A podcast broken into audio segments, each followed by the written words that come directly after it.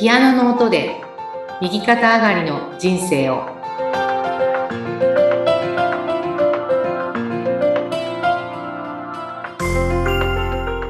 皆さんこんにちは。東ひかりです。こんにちは、インタビュアーの山口です。さて、今回からはですね、あの、お母様との、ひかりさんとお母様とのことをちょっといろいろとシリーズで伺っていきたいなと思うんですけれども、こう、母と娘とかね、その母と子の関係って結構永遠のテーマだったり、一人それぞれいろんなものを抱えていると思うんですが、そもそもじゃあまずひかりさんですね、お母様どんな方で小さい頃ってお母様との関係とかどんな感じだったのか教えてください。そうですね。あの母はあの、まあ、ものすごく、まあ、私がちょっと体が弱かったんですね。うん赤ちゃんの時ってだからものすごくもう心配はいして、あの、子供の時に私が、いくつかな、本当1歳、2歳だと思うんですけど、引きつけを起こして、うん。あの、ギャーっとこうね、熱が上がって、はい。で、熱が上がりすぎちゃうと、まあ、小児麻痺とか、その、まあ、体どっかね、こう、不具合というか、うん。なるっていうような状態だったらしくて、でも、怖かったみたいですね。やっぱり私が熱を出すっていうことに関してね。うん。だから、大人になってからも、私が熱が出たって言うと、もう走って 飛んでくるみたいな感じで、あの別に暮らしてたんですけどね。で、あの、舌を噛んだら死んじゃうので、ねこう、指を入れてくれたんですよね。だから、母のこう、指の関節には私が噛んだ跡がまだ傷ですよね、だから。なって、残ってて。そうなんですよ。あ、そっか。熱が出て、その、あれで、ぐーって縛っちゃう歯を食いしばった時に舌を噛んだら、うん。赤ちゃん死んじゃう、私が死んじゃうので、母も口にベロを噛まないようにうん。自分の指入れてくれたんですけど、へ私がもうグーって噛むからもう、まあ、もうそれ血も出たと思いますね。それはそうですね。あの、か傷が残ってるからね。でうあの、私は物心つくまで熱が出たらいつも母はスプーンの絵に包帯を、ガーゼを巻いたものをいつも枕元に置かれていて、ん。うん。一体これは何なんだと思って、何のおまじないかと思ったら、もう母はその時のことがトラウマになってるんですよね。うん。だから、あの、小学生になってね、そんな引き付けを起こしたことないんですけどね、母も万が一、うん。私が引き付けを起こしちゃったら、うん。またあの、舌にね、舌噛んじゃいけないからっていうので、もういつもあの、体温計とそれがセットで置いてあったっていう。へえ、すごい。でもなんか、愛情深い方だなって。あの、まあ、本当にやっぱりね、なんていうのかな、まあ、心配をね、すごいかけたなっていうのがあって、あとは結構何でもできる人だったんですよ。あの、うんお料理もすごく好きだし、うんで、洋裁、こう、お洋服なんかも、私も上から下までいつも母の手作りのものを着ていて。編み物もするので、こう、冬は母のね、作ってくれた、こうニットスーツみたいなのを着てたりとかして、うん。で、でマフラーとかね、こう小物なんかも母が作ってくれたものを身につけて。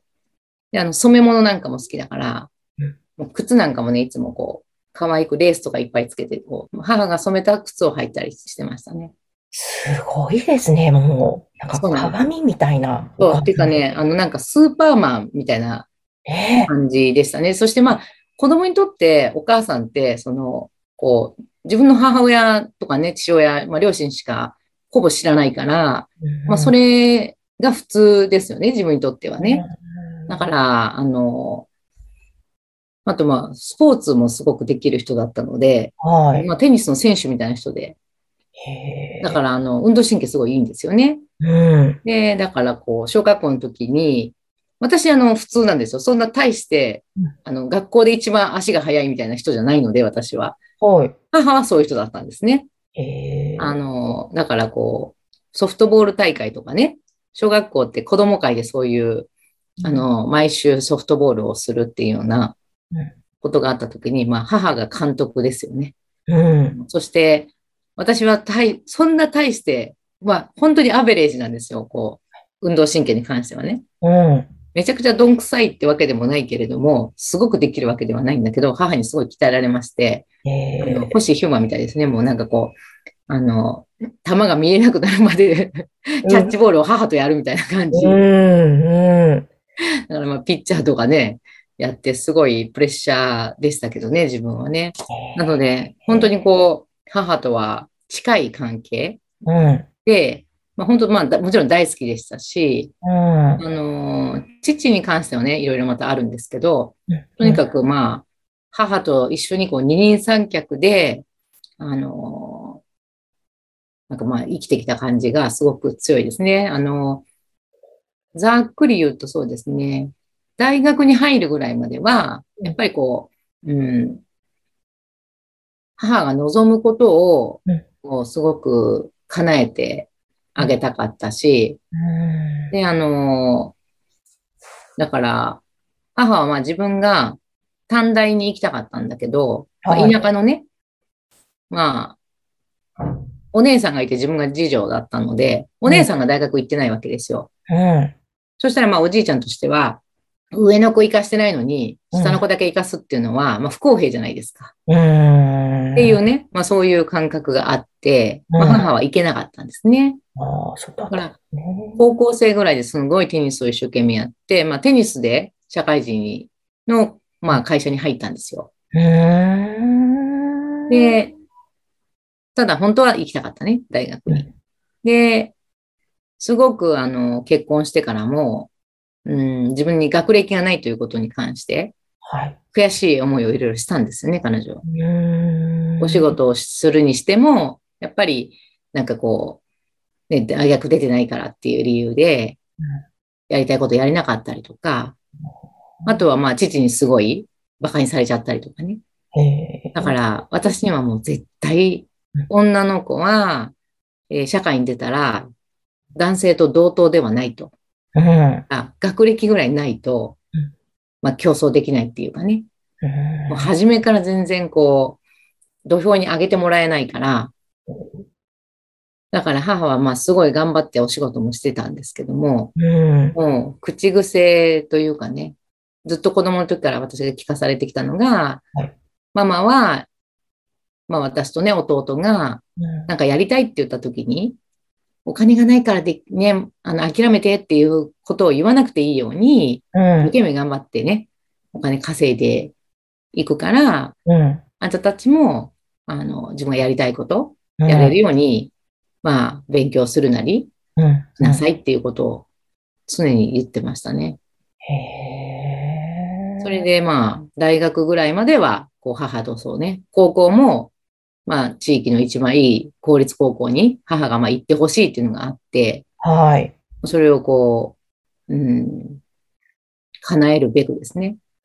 おーじゃあ、その、すごくお母様とは仲が良くて、そのお母様のうん。願いも別に嫌だとかそういうことじゃなくて、もう自然にうんやってたそうです、そうです。もう、あの、母が喜ぶことっていうのも一番、自分はね、あの、子供の時からもうずーっと多分、それ、今考えればですよ。本当にね、あの、母にしたら、全然言うこと聞かないっていうのが、うん。よくよく言われてたことなんですけど、はい。あの、大きなこう決断とかは、やっぱり母が望むことうん。っていうのを、まあ、高校進学が一番大きかったですかね。うー。うんん。で、小学校ぐらいまで私、あの、引き付けとか起こすのも結構成長が早かったんですね。うん。あの、頭の成長っていうか、うん。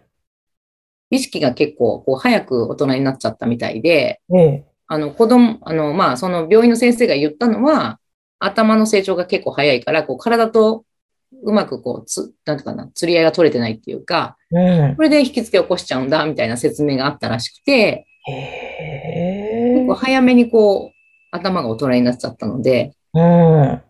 まあ今もその、すごく可愛がってもらえたんだけど、自分はやっぱりこう、猫可愛がりうん。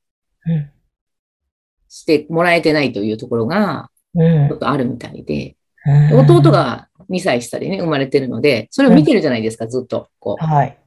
自分になんかしてもらってることっていうのは、いまいち覚えてないんだけど、こう見てるっていう状態がすごく強くて、弟ばっかり可愛がってもらってるみたいな、うん。そういう意識もこう育ちつつ、自分はお姉ちゃんだからしっかりしなきゃいけないっていうようなね、うん。そういう意識がすごく強く、あの、育ったんだなっていうのを、まあ、最近よくまあ分析してるんですけどね。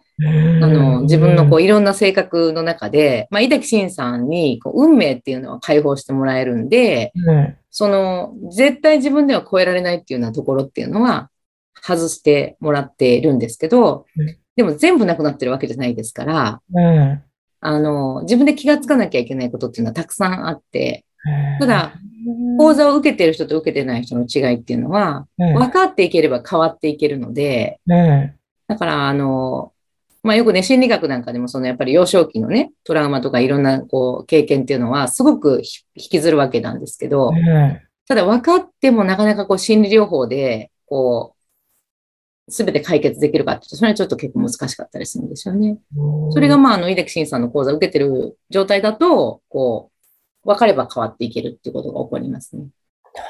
なので、まあ結構こう、紙に書いたり、こう自分が、こう、今起こってる問題が、一体どこからね、自分何から始まってるのかっていうのはすごくやっぱりこう考えるところではあるんですよね。うーん。なので、母と自分のこと、父と私のことっていうのはよく考えますけれども、うん。えーじゃあちょっとまずはそのね、お小さい頃どういったお母様と関わってこられたのか、お母様の存在について伺いましたけども、うんまあぜひちょっとまた井崎慎さんのね、講座を受けて、受けた前と後でまたどんな気持ちの変化があったのかなど、あとお母様のご病気のことも含めて、はい。引き続きお母様シリーズ伺いたいと思います。はい。はい。